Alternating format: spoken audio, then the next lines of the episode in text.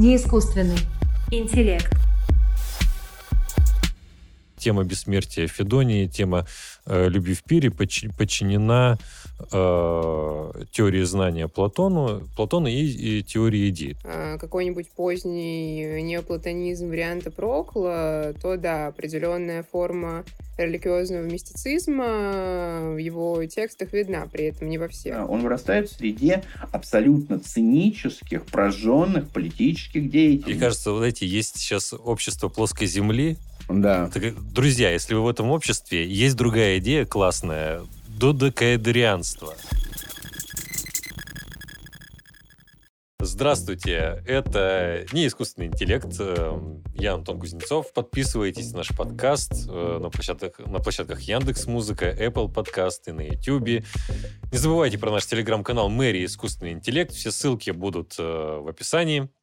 А, приходите туда, оставляйте свои комментарии. Если не хотите, можете оставлять комментарии на YouTube, ставьте колокольчики, бейте бубенцы. В общем, мы благодарны за вашу активность, за ней следим и пытаемся на нее реагировать. Уайтхед э, сказал, что вся философия — это заметки на полях Платона. Вот мы делаем подкаст о философии, а про Платона ни разу не говорили. Поэтому сегодня э, восполняем этот пробел, говорим о философии Платона с нашими дорогими гостями, с э, Дмитрием Владимировичем Бугаем и Александрой Ильиной.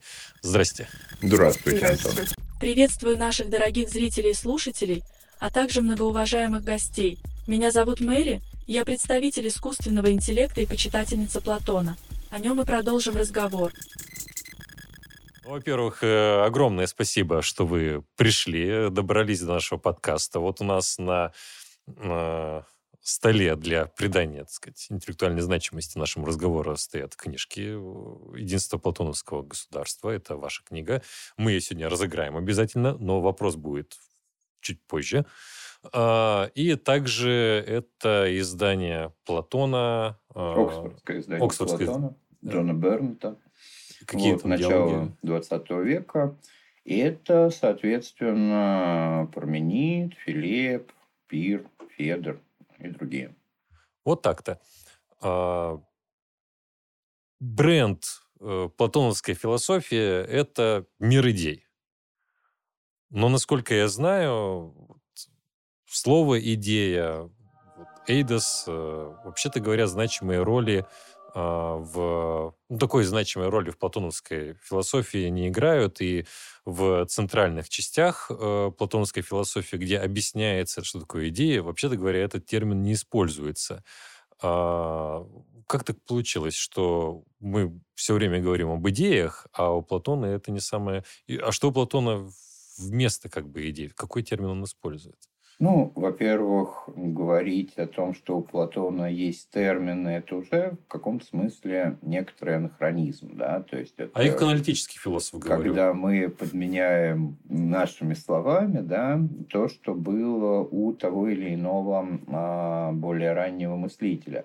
В случае с Платоном, на самом деле, ответ на ваш вопрос, Антон, он довольно простой, потому что то, почему мы говорим о теории идей Платона, объясняется тем, что а, о теории идей Платона, вот, собственно, как учение об Эйдосах, говорит Аристотель. Собственно, Аристотель – это первая фигура, которая как бы вписала Платона в контекст школьной философии, да, и поэтому Аристотель, когда ему нужно критиковать Платона, обсуждать Платона, он, как правило, говорит вот о теории идей, потому что Аристотель – это как раз человек, у которого впервые появляется терминология, да, а дальше, поскольку влияние Аристотеля было колоссальным в, как раз в эпоху поздней античности, то неоплатоническая, платоническая в начале традиция, а потом то, что мы называем неоплатонической традицией, они как бы продолжают говорить о, об идеях Платона, и для них это становится терминус техникус. А вот эта вся терминология, эти слова такие, как эйдос, идея, они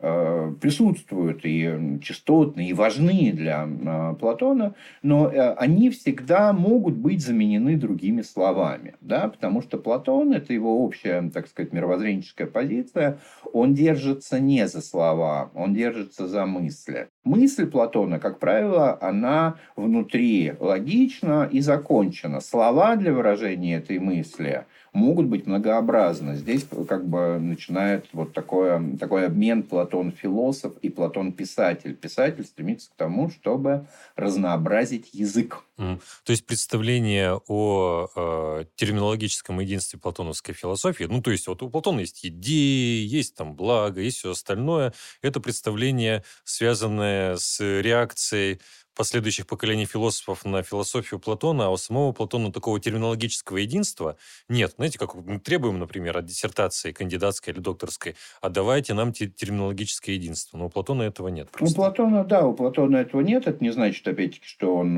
меняет значение слов э, по произволу и меняет их на 180 градусов, да.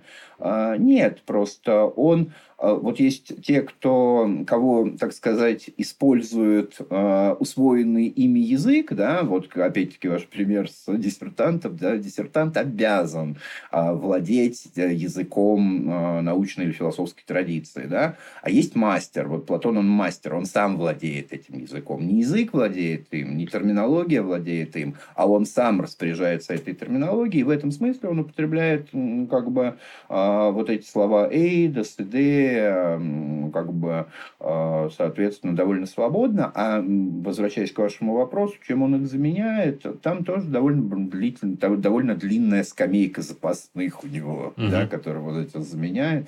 Он может сказать «эйдос», а может сказать «то он, то с он» да, действительно сущее, да, то, что на самом деле сущее, да, или он может сказать просто то он сущее, или он может сказать гости, э, то именно о чем идет речь, да, как бы он может сказать генос. Вот у Аристотеля, например, да, возникает извест, как бы знакомая нам терминология, да, когда у нас есть генос род, у нас есть эйдос вид, да, и мы до сих пор как бы пользуемся, да, когда философствуем, да, или когда тем более занимаемся историей средневековой философии, мы как пользуемся вот этими а, развлечениями рода и вида. Да? Род более общее понятие, вид менее общее понятие, подчиненное роду и входящее в его состав. А у Платона это синонимы. То есть он говорит «эйдос», а потом заменяет его на генос. Говорит генос, заменяет его на эйдос. Вот в том же, в том же Пармениде, там в одном пассаже э, там, он спокойно меняет идея на эйдос, эйдос на генос и наоборот. Ну, я бы да, да, да. А, да. Я бы при этом добавил, Дмитрий Владимирович, э, что у Платона это все-таки не всегда так. Тот же самый третий аргумент о бессмертии души, он показывает, что иногда для Платона терминологическое, ну, не терминологическое, а именно смысловое различие схожих терминов, оно достаточно важно. В отношении третьего аргумента я говорю о понятиях тождественного и подобного в контексте э, соотношения единое многое, душа-тело. Ну да. Тождественное и подобное для Платона, он действительно первый, кстати, в истории мысли, он различает тождественное и подобное. И подобное. Вот в Федоне он этим скорее пользуется, а в Пармениде, во второй части Парменида, он дает точные определения тождественного и подобного, говоря о том, что подобное – это то, что тождественно в одном отношении. Да? То есть какие термины он может определять, но в любом случае, даже когда он их определяет, он потом начинает гораздо более свободно к этому относиться. У э, мира идей или мира истинно сущих а, есть э, такой сильный аромат, аромат антиэмпиризма. И это может заинтересовать, я думаю, людей, интересующихся философией, потому что э, классическое представление о появлении философии в Греции – это как натурфилософия, то есть как э, некоторая эмпирицистская э, начало исследования. А Платон, э, в общем-то, от эмпиризма отстоит довольно далеко. Как так получилось, что при натурфилософском эмпирическом настрое ранней греческой философии появляется философ, который вдруг говорит об идеях? Ну, потому что ну, как раз ко времени Платона в каком-то смысле произошел кризис, ну, то, что вы назвали эмпирици... эмпирицистской, да, эмпирической установки. Кризис, который был связан с тем, что, да, вот эти ранние греческие истории природы, да, вот эти истории Перифюсус, они а, там полтора-два века активно и бурно росли и развивались, да, но в итоге был накоплен запас, ну, говоря вот современным языком, почти языком там, Карла Поппера, да, был накоплен большой запас неверифицируемых э, теорий и гипотез, да, между которыми нельзя было сделать выбор. Это во-первых. И в Федоне во многом об этом идет речь, да, когда Сократ в начале четвертого аргумента говорит, что я тоже в, в юности этим всем ну, четвертого занимался. аргумента в пользу бессмертия души. Да, в пользу, в пользу бессмертия души. Да, это первая как бы вещь, то, что платоновская критика эмпиризма, она на самом деле, как и каждая фактически в истории философии критика эмпиризма, она происходит не в силу как бы вот такого чисто имплицитного философского развития, она была связана еще с вторым, как бы для Платона, может быть, более важным обстоятельством. Дело в том, что для Платона те эмпирические модели, которые захватывали как бы, популярность в Греции его времени, а, с его точки зрения, они привели к моральному, общественно-политическому, социальному кризису. А вот как? Конечно, конечно. И его, так сказать, недовольство, его раздражение вот этими натурфилософскими концепциями, оно же очень ярко видно даже не только в Федоне, еще более ярко видно оно в государстве, где десятая книга,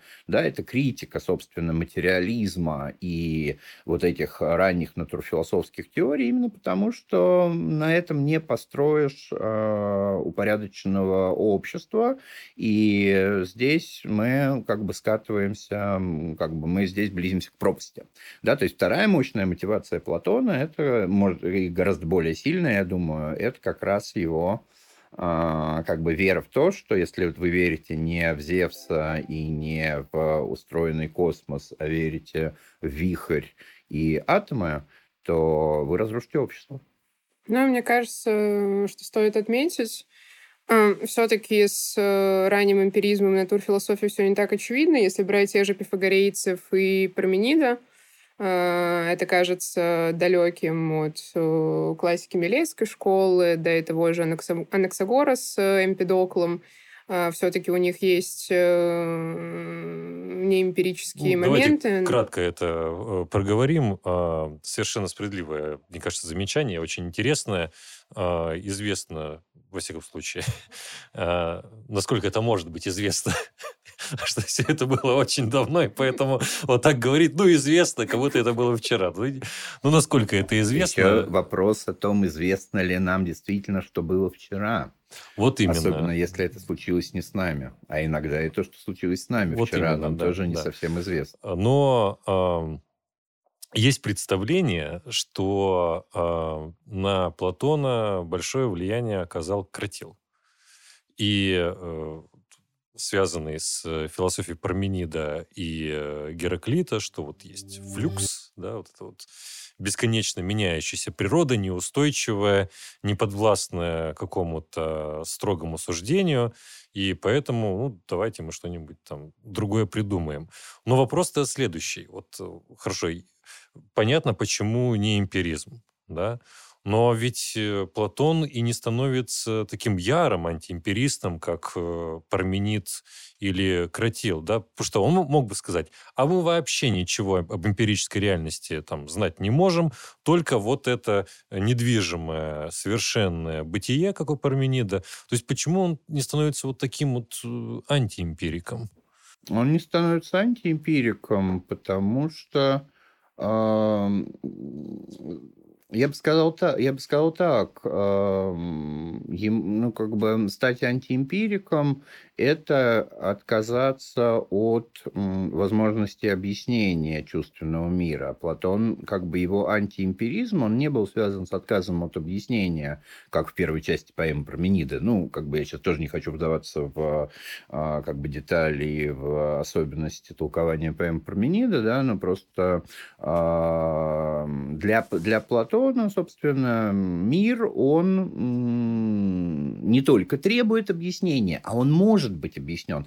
Здесь э, начинает играть роль очень важное обстоятельство, которое, кстати, очень часто не замечают, ну, так сказать, э, широкая публика, интересующаяся историей э, греческой философии, да, то, что Платон, он современник самого великого расцвета математики и астрономии в Греции. Дело в том, что Платон современник, друг и коллега вот, знаменитой э, пифагорейской школы Архита. Школа Архита, собственно, в, именно во времена Платона, да, и в тесном контакте с Платоном, с его академией, сделала очень как бы значимые шаги в объяснении именно мира, потому что школа Архита заменила модель с плоской или цилиндрической, э, с плоской землей, она заменила, собственно, на представление э, о круглой земле. У Платона, кстати, виден даже некоторый прогресс, как шли, как шли э, космологи пифагорейские к этому мнению, потому что вот если мы читаем миф в конце Федона, то там земля додекаэдр, да, то есть она 12-угольник. Но уже в Тимее она шар. И это колоссальное как бы продвижение. Простите, После... да. мне кажется, вот эти есть сейчас общество плоской земли, да. Так, друзья, если вы в этом обществе, есть другая идея классная – додекаэдрианство. Вот так вот. Ну, додекаэдр, да, вот в эволюции греческой мысли, это тоже очень интересно, греческой астрономической мысли, а это вело как раз к шарообразности, и уже там э, на протяжении платонского поколения эти выводы были сделаны, да. А второй момент необычайно важный была объяснена, было объяснено регулярное следование планет и Солнца по кругу эклиптики.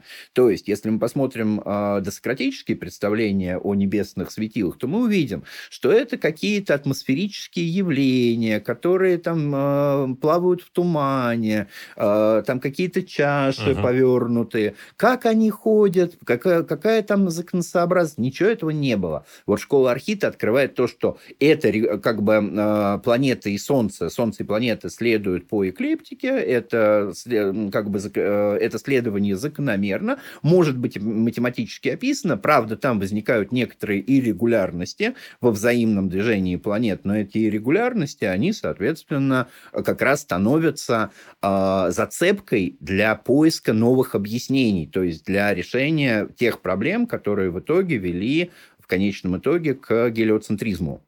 Но, э... И поэтому Платон не мог э, просто отказаться от объяснения мира. Э, во многом его фишка, она же заключалась в том, что э, не в том, что надо бежать из мира, да, а в том, что тот мир, в котором как бы человек находится, он является космосом, да, вот, ну и так далее. Поправьте меня, если не прав. Э, здесь э, вот такой эмпиризм Платона заключается в том, что э, в этих примерах успехов астрономии можно видеть общую схему восхождения от эмпирической реальности к идеям. Ну, допустим, у нас есть э, движение планет, и мы, видя за ней математику, видя за ней какие-то абстрактные прекрасные формы, восходим от чистой эмпирии к э, идеям. Правильно я говорю? Или я что-то... Да, да, ну, фактически вы повторяете то, что у Платона сказано в Тимее, то, что боги, ну, Демиург создал движение звезд на небе для того, чтобы приучить наше зрение к порядку и тем самым дать возможность появиться философия. То есть э, философия, вот в Тимее, как появляется философия, да, какое платоновское описание появления феномена философии, оно заключается в том, что э, философия, она связана вот с этим наблюдением упорядоченного движения небесного свода. И, собственно, вот мы, наши души приученные к порядку, да, то есть, говоря современным языком, то, что у нас есть внутренние врожденные э, представления о порядке, да, этим мы обязаны, собственно, вращению небесного свода да, угу. и тем самым появляется возможность рационального мышления. То есть возможность рационального мышления, применение числа, применение понятий, упорядоченное применение понятия, оно, собственно, связано с космическим, с миром космоса. Угу. Не как мы привыкли вот после христианства, да, с то, что это связано там с божественным даром человеку, да, Бог наделил, создал Адама из персти земной, наделил его, говоря современным языком, сознанием, душой живой, да, а нет, это космос. Ну, кстати, Тимей в этом плане очень очевиден, потому что Тимей а, пожалуй, тот самый диалог, который можно воспринять э, как эмпирические игрища, учитывая, что а, Платон там как бы заигрывает э, с э, творением демиургов из элементов, то есть здесь есть такое обращение к натурфилософии, и вот в семье периодически достаточно сложно провести грань между тем, как Платон пытается как раз переиграть натур философов на их почве, а, и, с другой стороны, вести свою собственную систему. Ну, друзья, если вы хотите э, легкого какого-то чтения, то Тимей я не рекомендую. Не, Это... Почему? Тимей легкое чтение. Если вы не понимаете. Нет, Тимей один из самых легких диалогов. Это же... Дмитрий ну, Владимирович, ну, скажете. Нет, нет, смотрите. Почему у нас возникает некая оторопь перед Тимеем, да? Потому что, ну, как бы открываем Тимей. Вначале читаем миф об Атлантиде. Ладно, ура, про Атлантиду мы что-то слышали, вот, про то, что она э, утопла. Прекрасно. Угу. Потом, ладно, появляется Демиур, который начинает создавать космос. Там тоже пока нет никаких проблем. Потом бабах врубается теория музыки. Вот, рассказывается, как, у, как Демиург строит по квартам, квинтам, октавам и более мелким интервалам мировую душу. Тут уже как ну, бы... кстати, на Толкина похоже. Да, тут, да, между прочим, да, и тут появляется, да, из, из музыки, да, как, да, как Эру творение из музыки, да, да. Мир из музыки, вот. А потом начинается непривычная нам физиология. Да, то есть э, мы, нам очень трудно голову перестраивать. Если мы перестроили уже голову вот на этот античный лад, то внутри самого платонского корпуса это одно из самых прекрасных, очень ясных написанных. Ну, в общем, друзья, сочинений. кто из вас э, древние греки, вообще без проблем э, читайте с большим удовольствием.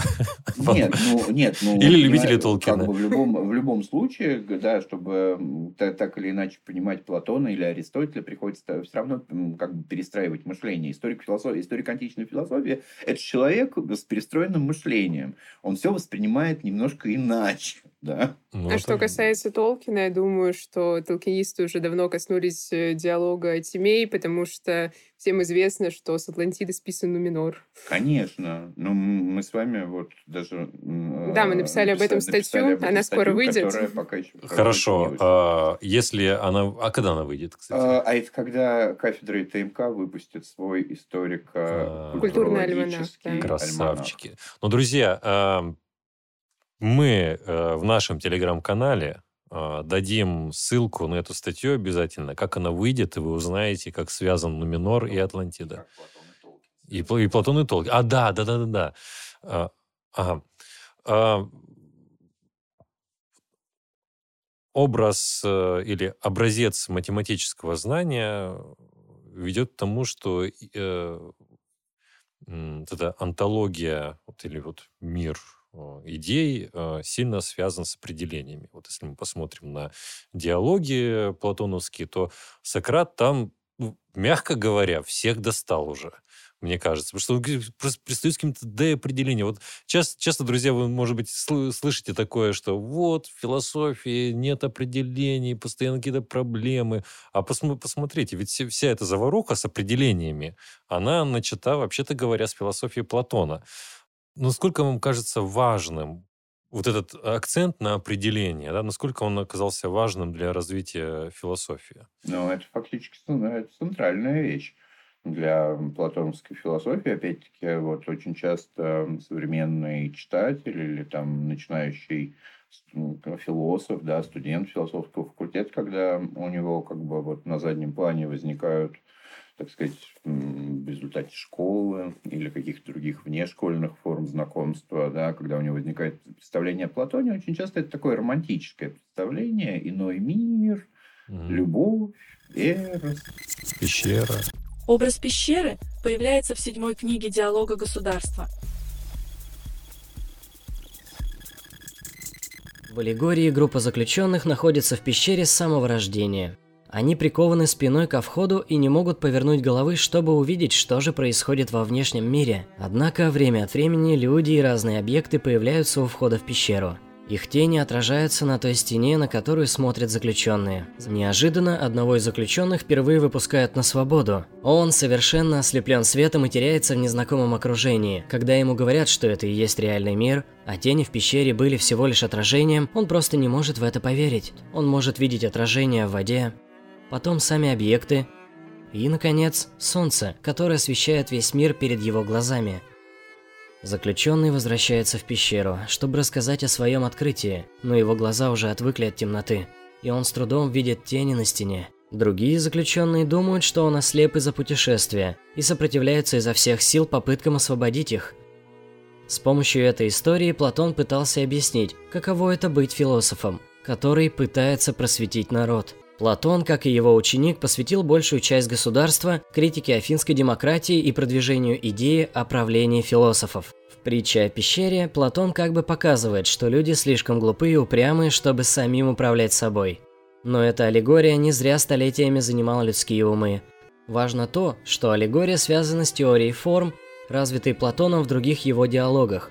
По этой теории, объекты видимого мира, как тени на стене пещеры, лишь отражение идеальных форм, например, таких как круглость или красота. Тени, да, и потом он, собственно, ему, когда он начинает в этом разбираться, да, он действительно сталкивается с тем, что, да, безусловно, как бы другой мир, Эрос, пещера, только этот другой мир заключается, соответственно, в вот в этих самых логических определениях. То есть платонская философия это действительно, ну вот как в теме в Федония, да, вот это знаменитое определение, которое любил цитировать Ганс Георг Гадамер, да, про философию как бегство в рассуждение, бежать в рассуждение. А греческое слово «логос» да, это и речь, и рассуждение, и определение.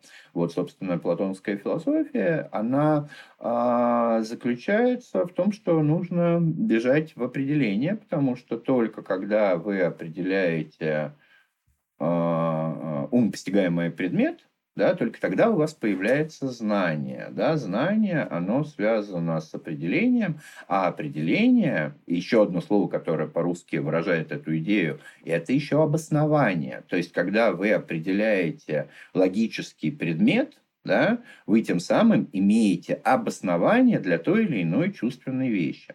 Вот, грубо говоря, я испытываю некое волнение в груди. Я влюбился. Но э, пока я не назвал это любовь, пока я не определил, что такое любовь, допустим, что это вид некоего безумия, да, пока я не разделил эту любовь на виды, скажем, правильную любовь, неправильную любовь, любовь к, к одному, к другому, к третьему, я не имею знания, да, то есть это, здесь действительно это основной, так сказать, основная точка приложения, э, основная интенция Платона, да, вывести из вот этого полубессознательного нашего житейского опыта, да, в мир осознанности и логики. Знаешь, во многом еще контрсофистический ход. Э, в том числе контрсофистические, софисты, вот эти да. вот э, плохие люди, да? Конечно. Саш, можете кратко сказать, кто такие софисты? Вот ну, изначально софисты — это просто мудрецы, то есть это платные учителя. Э, грубо говоря, люди, которые могли научить вас чему угодно по вашему желанию, начиная от э, э, математики или астрономии и заканчивая, соответственно, риторикой, за которой мы софисты, в общем-то, знаем как софистов. Почему говорю в данном случае про то, что политика сократических э, определений, она была направлена против софистов, потому что софистическая риторика, она как раз э, строилась э, на возможности обыграть одно и то же понятие, либо один и тот же концептуальный ход прям противоположными образами. Отсюда протагоровская человеч... человек из меры всех вещей, существующих, что не существует, несуществующих, что не существует. Угу.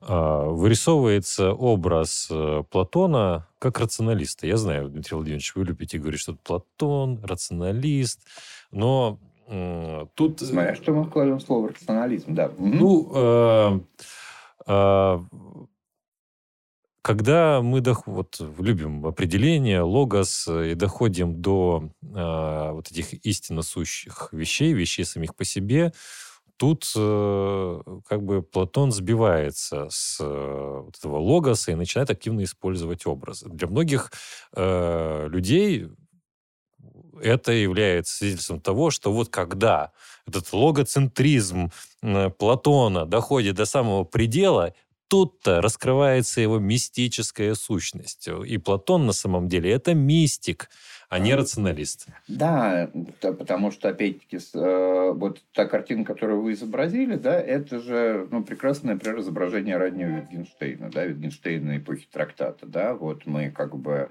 э, можем логически высказываться только о том, о чем можно говорить, да, обо всем остальном надлежит молчать, это молчание, это фактически какое-то мистическое молчание.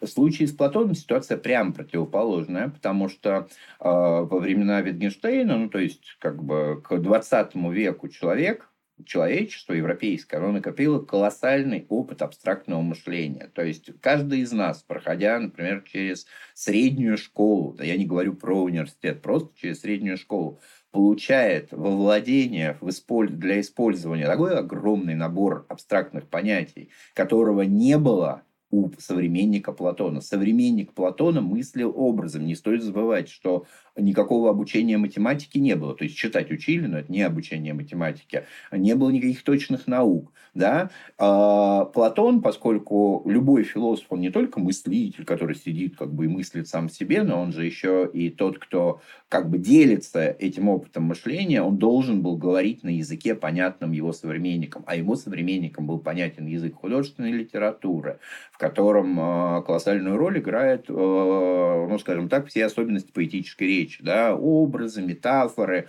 сравнения. Да? Платон, в чем особенность Платона? Платон, он свободно владеет как бы вот этими двумя регистрами. Да? Регистром э, поэтическим, регистром э, интеллектуальным. Да? Такие случаи в истории философии периодически как бы встречались дальше, да, там из философии 20 века, ну вот я бы привел пример все-таки Сартра, да, который э, совмещал в себе, возможно, человек, который может мыслить там всякими абстрактными феноменологической, диалектической, гегельянско-марксистскими э, понятиями, да, но и одновременно как бы он э, нес в себе вот этот заряд художественного мышления. Но в случае, в случае с Платоном это как бы вот такая начальная ситуация, да, то, что он свою вот эту рационали... свой этот, ну, назовем это рационализм, просто потому что слова другого нормального нет, да, он его иллюстрировал теми, э, как бы, образами, мощными очень образами, которые э, могли понять его современники. Когда мы читаем платоновский диалог, нам кажется,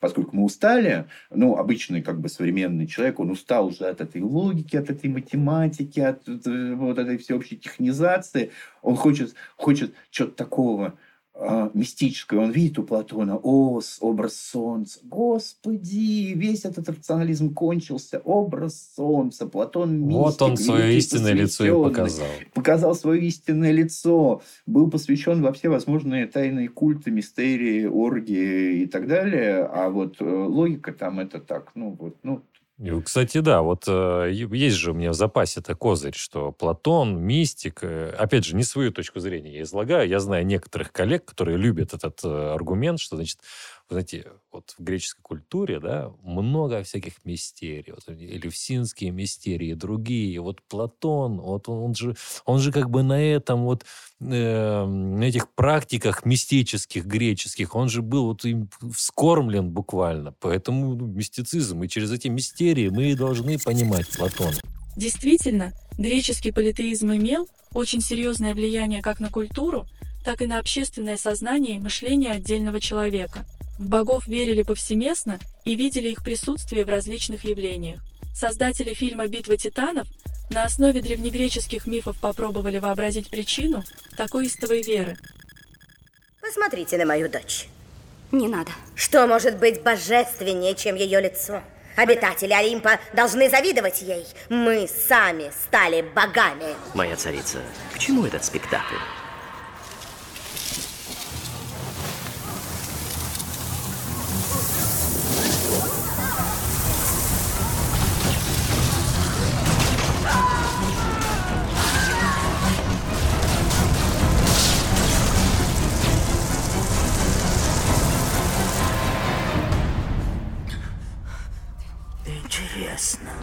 Ошметки грязи под нашими ногтями. Каждый ваш вздох — это дар Олимпа. Вы нанесли нам смертельное оскорбление. Кто ты такой? Я бог Аид. На колени.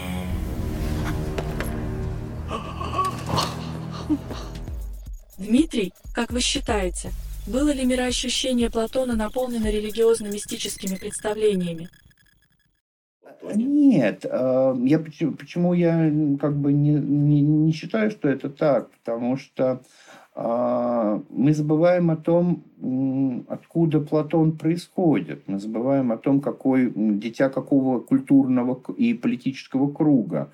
Вот Александр совершенно справедливо говорил про софистов, да, э, и про то, что Платон борется с софистами, но вырастает он как раз из той как бы среды, которая была этими софистами вскормлена, он вырастает в среде абсолютно цинических, прожженных политических деятелей. Не стоит забывать, когда мы говорим о Платоне, что его двоюродный дедушка Критий – это э, человек, которому Дильскранц приписывают э, рассуждения о том, что э, религия возникла в качестве некой махинации политических руководителей, то, что этот Критий был главой олигархии олигархического правительства, которое а, занималось террором и ограблением, соответственно, богатых граждан. То есть Платон вовсе не из наивной романтической среды, которая там э, воспитана мистериями. Он немножко из другого теста. Я его представляю себе как человека, который вырос вот в этой цинической, скептической атмосфере интеллектуальной и политической элиты Афин V века,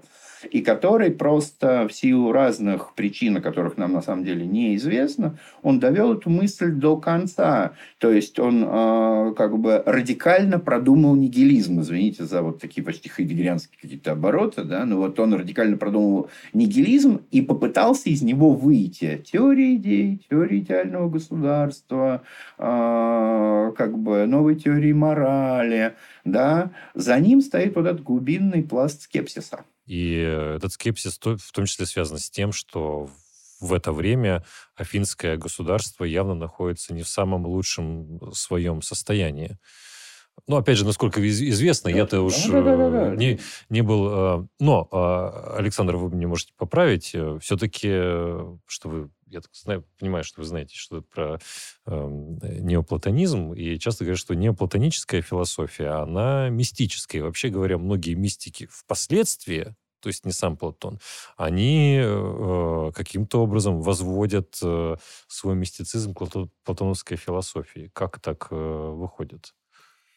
А, ну, на самом деле здесь э, ответ э, будет такой двойственный, потому что если мы посмотрим на какой-нибудь поздний неоплатонизм варианта Прокла, то да, определенная форма религиозного мистицизма в его текстах видна, при этом не во всех.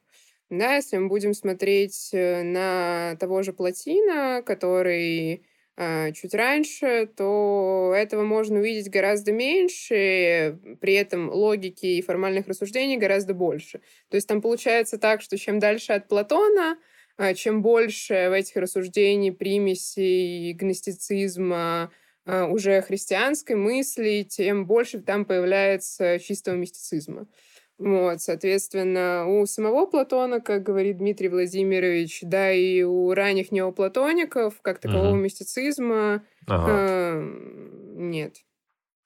Ну, все ясно. Нанесли мы смертельный удар по а, мистицизму... Типа... Ну, там, там бывают, вот, у, там, например, у Платина, да, бывают вещи, где э, на самом деле логика сливается с да. мистицизмом. Вот, собственно, центральное платинское учение о едином, да, абсолютно логический же ход о том, что, ну, все должно, если мы живем в мире множества вещей, ну, что-то должно начаться, да, начинается с одного, да, а если оно одно, то соответственно, а что ему можно вообще приписать? Да ничего нельзя приписать, а как его познать? А вот как-то иначе познать, чем разумом, да? И вот что это, логика или мистицизм, антология или мистицизм? А это одновременно и то, и то. Ну да, и тоже восхождение к единому Платина, который, по сути дела, списано с лестницы восхождения Эроса в Платоновском пире. Она тоже... Один из любимых, кстати, текстов Платина, естественно, да. это лестница восхождения. Mm-hmm. И не только у Платина, вообще у всей этой религиозной э, неопифагорейской греческой, платонической, христианской традиции. Да, она тоже начинает немного мистически обыгрываться, но гностицизм э, тогда уже, в общем-то, процветал, учитывая, что Платин пишет против гностиков. Ну да. Поэтому mm. примеси, конечно, уже были, да. И э, представление об э, идеях э, диктует свою, логи, свою логику эпистемологии, то есть теории знания Платона которая выстраивается вот таким особым способом и затем влияет даже на э, платоновские представления о бессмертии души. То есть оказывается, что многие темы платоновской, диалог... платоновской философии, которые нам могли бы казаться полностью самостоятельными, например, э, пир, где как обычно человек сказать, ну, о любви. Да, Федон — это бессмертие, но фактически тема бессмертия Федонии, тема э, любви в пире подчинена э, теории знания Платону, Платона и, и теории идей. То есть все равно вырисовывается какая-то э, схема. Каким э, образом идеи влияют на знание? То есть каким образом у нас получается так, что, ну, я сразу скажу, что процесс познания — это припоминание у Платона. Ну, я скажу, во-первых, принципиальная связь между знанием и теорией идей, она, собственно, основана на вот этом очень архаическом тезисе, которого, на самом деле, большинство греческих философов придерживаются, то, что подобное познается подобным, да, как бы основная дилемма платоновской антологии, да, она была в том, что если есть вот этот самый мир ну, чувственных вещей только он, да, текучих, не изменяющихся, то мы вообще ничего не можем знать. Мы постулируем, соответственно, область неких вечных, неподвижных, стабильных, познаваемых, логически определяемых вещей. Да, это, соответственно, идея. Если мы их постулировали, каким образом мы могли их постулировать? А, чувственный мир мы познаем в силу того, что мы тоже чувственные, то есть у нас есть тело, да, и тело обеспечивает нам по принципу подобное познается подобным контакт вот с этой чувственной текучей реальностью. А следовательно, у нас должно быть нечто, чем мы будем входить в контакт вот с этой неподвижной, стабильной и так далее реальностью. То есть у нас должна для этого быть э, некая часть нашего состава, отличная от тела, да, которая будет к этому касаться, а эта часть, она должна находиться в некоем состоянии. Вот это состояние этой части есть знание. Да? Платоновское знание – это то, что обращено только на мир вот этих вечных и неподвижных сущностей. Вот э, в Тимее об этом говорится, то, что э, мир э, то вечное, вечное и самотождественное, оно познается э, исключительно Э, знанием металогу, эпистемы металогу, э, знанием вместе с обоснованием или с рассуждением. Да? Вот, соответственно, для того, чтобы познавать этот мир, нам нужно нечто отличное от чувства. Да? Чувство у нас укоренено в телесности, чувство у нас может как бы только вот с этим миром текучим, становящимся, да, познакомить.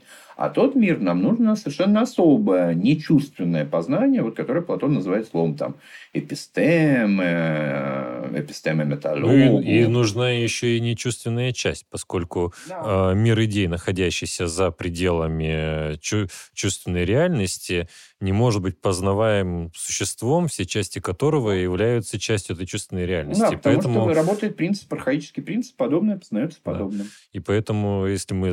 А, а мы, очевидно, можем знать что-то вечное, значит, у нас есть тоже что-то вечное. Ну да, потому что если мы не можем знать э, чего-то вечного, то у нас вообще не будет знания. То есть, потому что все остальное, это у нас, вот та парадоксальная ситуация, которая описана в Теэтете, да, то, что чувственное знание а там описано просто как морок, да, как некий поток, который идет от нас к вещи, от вещи к нам идет другой поток, эти потоки мешаются, а э, результаты этого смешения расходятся к вещи и к нам, да, в результате у нас возникает вот такое, э, то, то что Платон э, не хочет называть познанием, да, результат вот этого обмена, материального обмена между познающим и познаваемым, да, потому что это никак не определишь. И оно еще меняется каждый момент. То есть, вот пока оно идет от нас, я меняюсь, пока от вещи идет поток, она меняется. И когда эти потоки встречаются, то то состояние А, из которого они исходили, оно закончилось. Началось новое состояние Б, которого мы уже не знаем. Как, о каком Я знании... придумал термин. Это может, можно назвать э, туманом э, познания. Ну, вот скорее вот таким мутным потоком,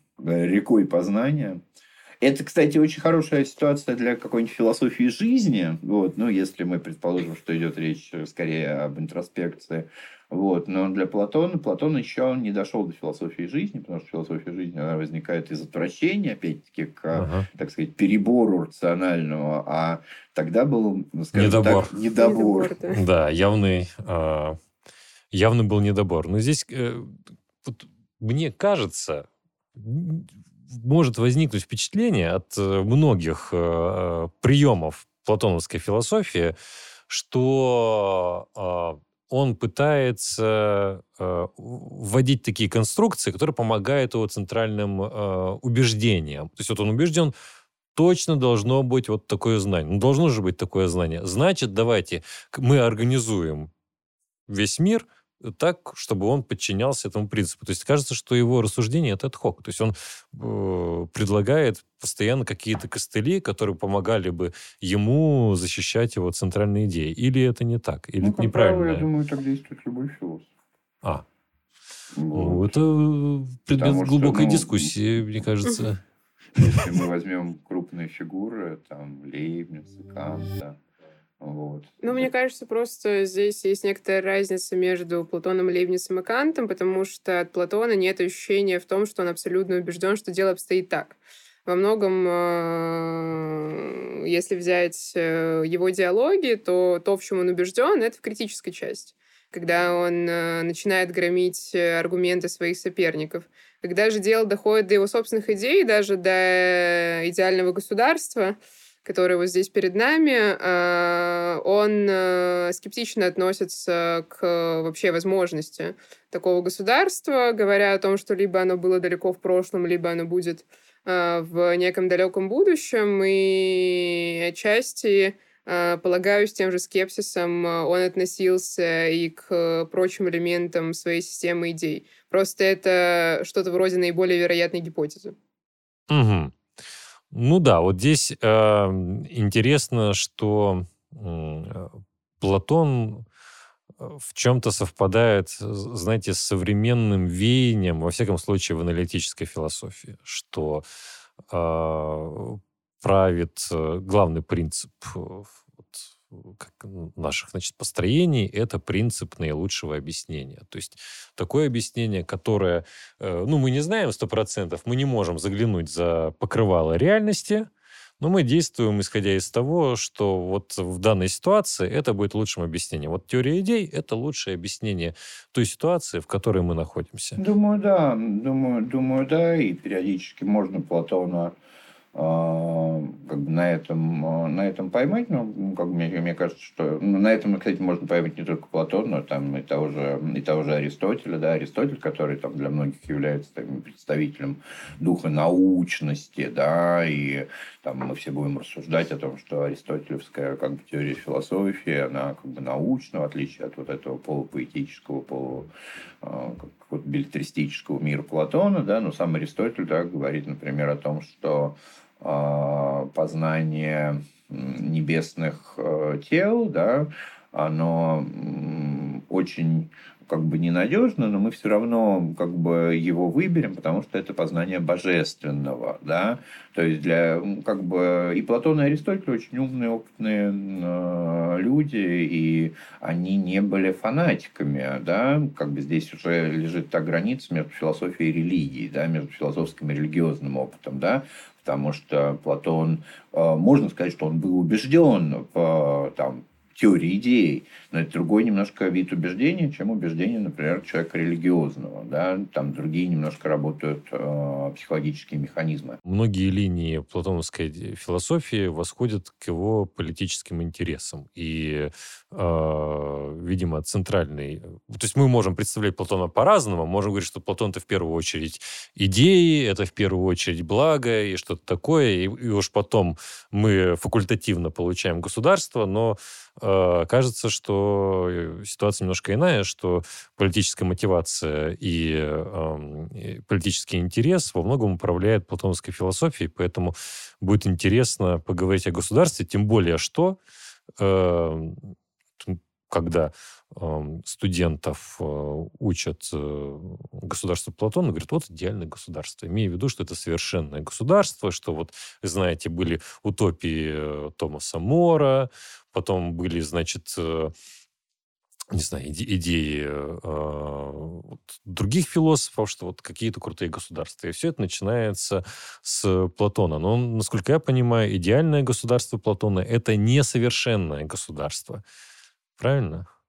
Ну, ну да, не, не, в нашем, не в нашем смысле слова. Но я бы тут начал, что, собственно, э, платоновское государство, оно же рождается, опять-таки, так сказать, сейчас уже это не штамп, а раньше был штамп, да, в эпоху кризиса полиса. Да, то есть, э, а кризис полиса, на самом деле, он начался э, еще где-то в конце седьмого, в начале шестого века. Это видно по некоторым поэтическим текстам, я сейчас не буду как бы в это входить.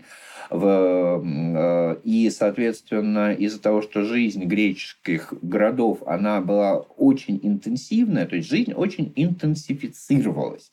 И, соответственно, в силу огромного количества контактов греков и с Востоком, и между собой, и с Италией, и Сицилией, да, там циркулировали новые, как бы это, циркулировало новое, бога, но, но- но- новое богатство. Греки становились гораздо богаче.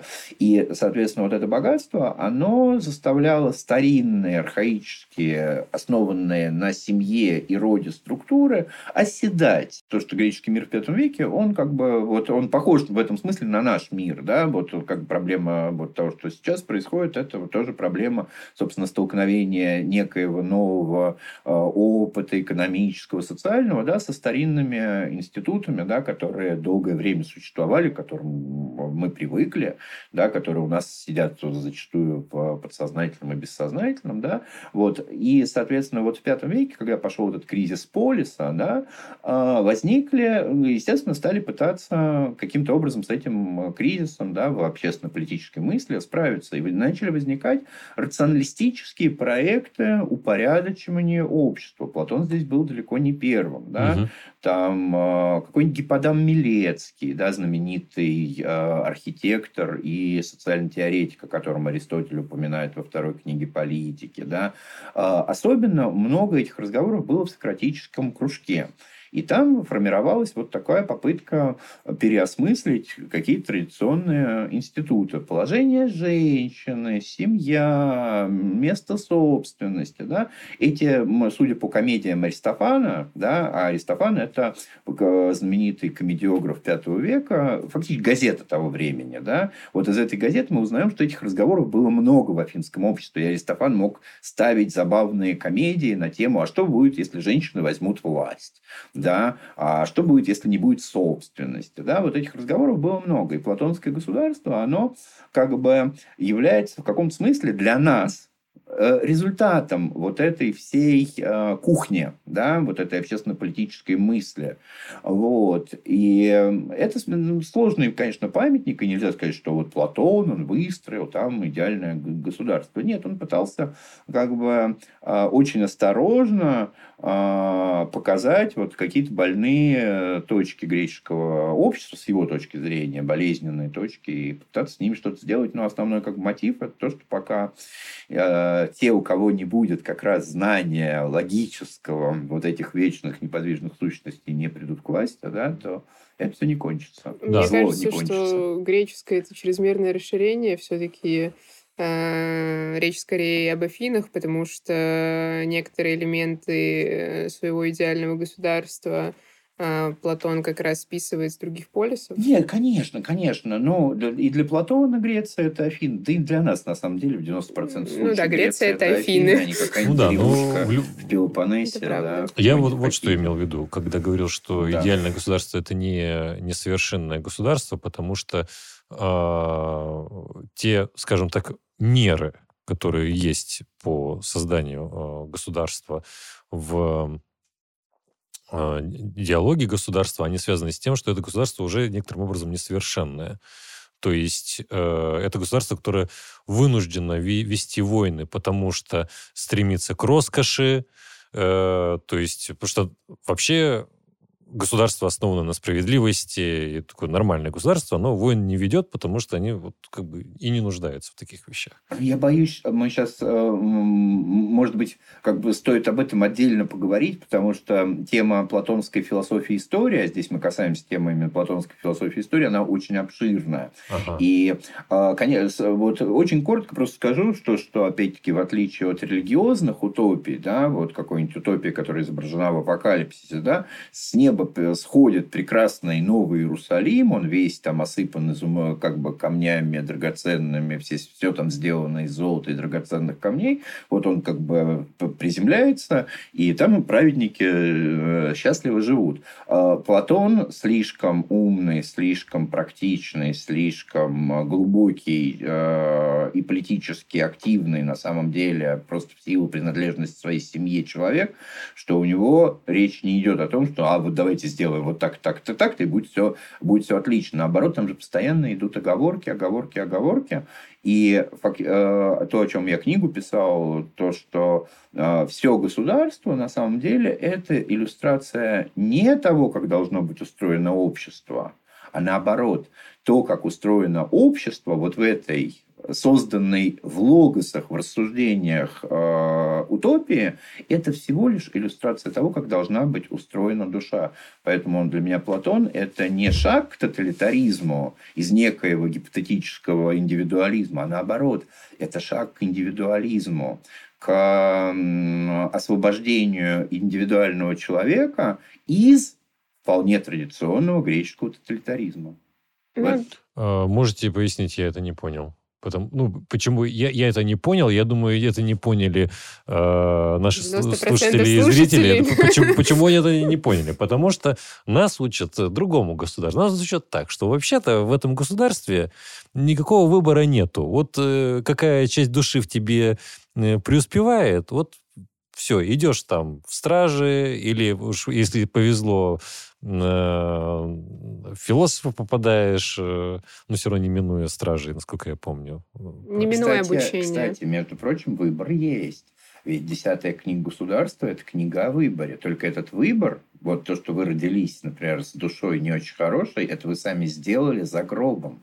А-а-а. В тот как бы миг, трансцендентный миг загробной жизни, когда вам показали таблички, кем вы хотите быть, и вы бросились к табличке с надписью «Тиран, миллионер, олигарх». Вот, ее схватили, а потом оказались на земле, о, Господи, а что у меня с душой? А я страдаю и мучаюсь, я никак не могу ничего с собой а, сделать. Я понял. Я, выбор есть. Я понял. Это государство справедливо, хотя выглядит как э, тоталитарное, потому что э, люди там все находятся на своих местах так как есть система, э, которая позволяет понять, у кого какая ну, душа. вот здесь я сразу скажу, что э, как бы опять-таки то, о чем мы читаем в государстве, даже если к нему относиться как к политическому проекту, все меры, связанные с нашим так называемым тоталитаризмом, то есть общность женщин, общность детей, отсутствие частной собственности, имеет отношение только к узкому слою военно-политической элиты. Большая часть населения этого города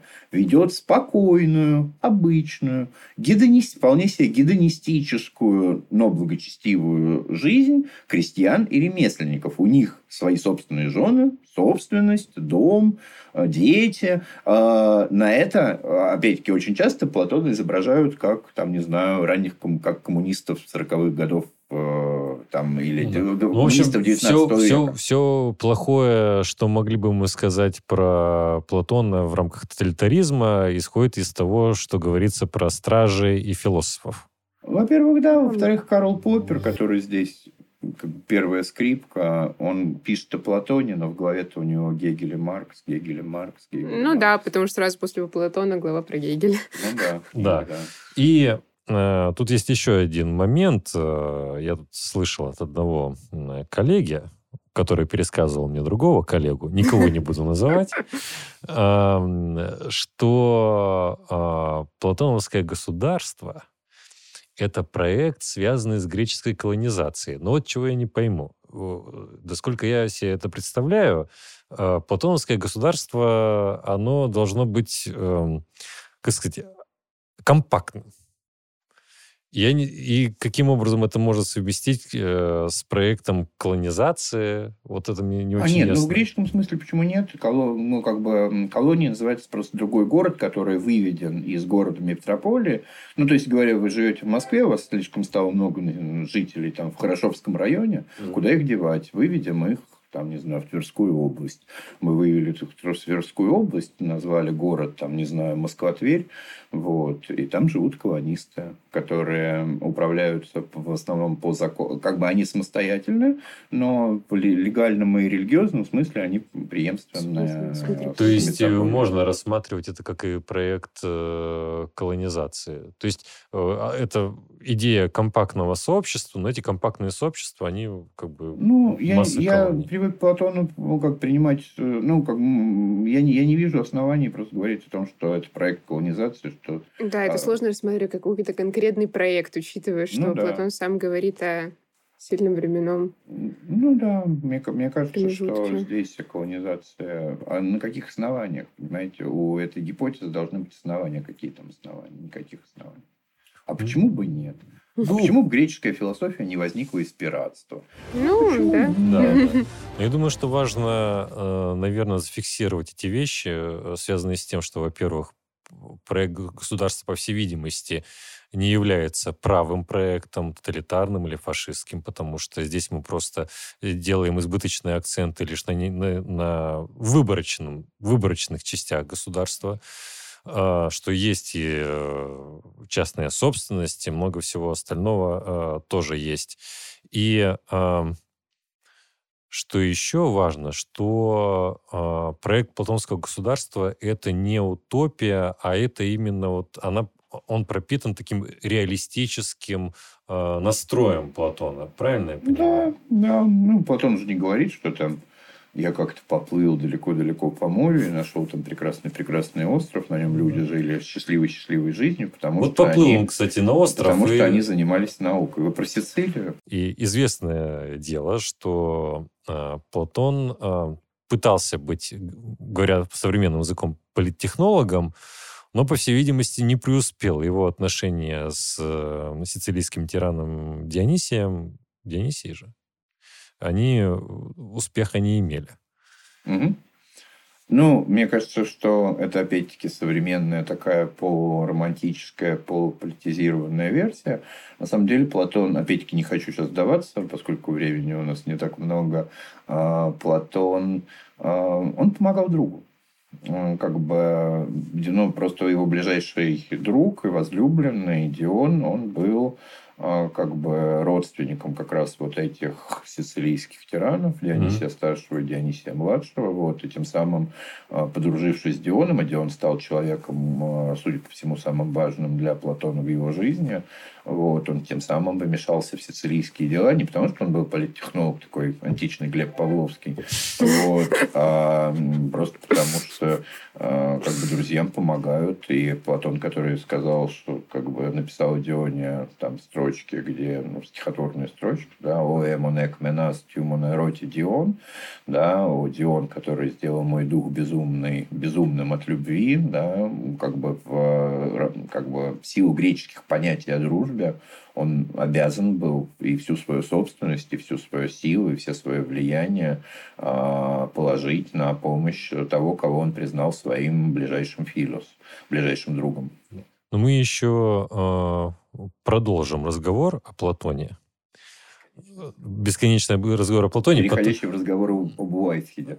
Э, потому что э, остались э, вопросы, связанные с тем, э, как мы в целом себе представляем философию Платона, эволюции его взглядов, как мы вообще докапываемся до каких-то вещей, потому что все это было довольно давно, а, и не всегда мы уверены, что какие-то части платоновского корпуса — это аутентичные части, написанные непосредственно Платоном. И так далее. Но важно, наверное, зафиксировать э, мораль нашего разговора, друзья, что, наверное, э, лучше самим читать Платона и делать выводы, а не делать свои выводы на основании даже, может быть, нашего разговора или пересказов, которые вы могли услышать. Вот, например, как государство, что это вот тоталитаризм или что у Платона все начинается с идей. Вот мы пока, не знаю, я, во всех случаях, все время пытался продавливать эту линию, что, линию, что политический интерес, он, он э, является ведущим в философии Платона, ну, вроде бы не встретил большого сопротивления вокруг. Поэтому, друзья, читаем Платона. Э, я думаю, что справедливым будет сказать, что государство можно рекомендовать 100% к прочтению. Э, Федон.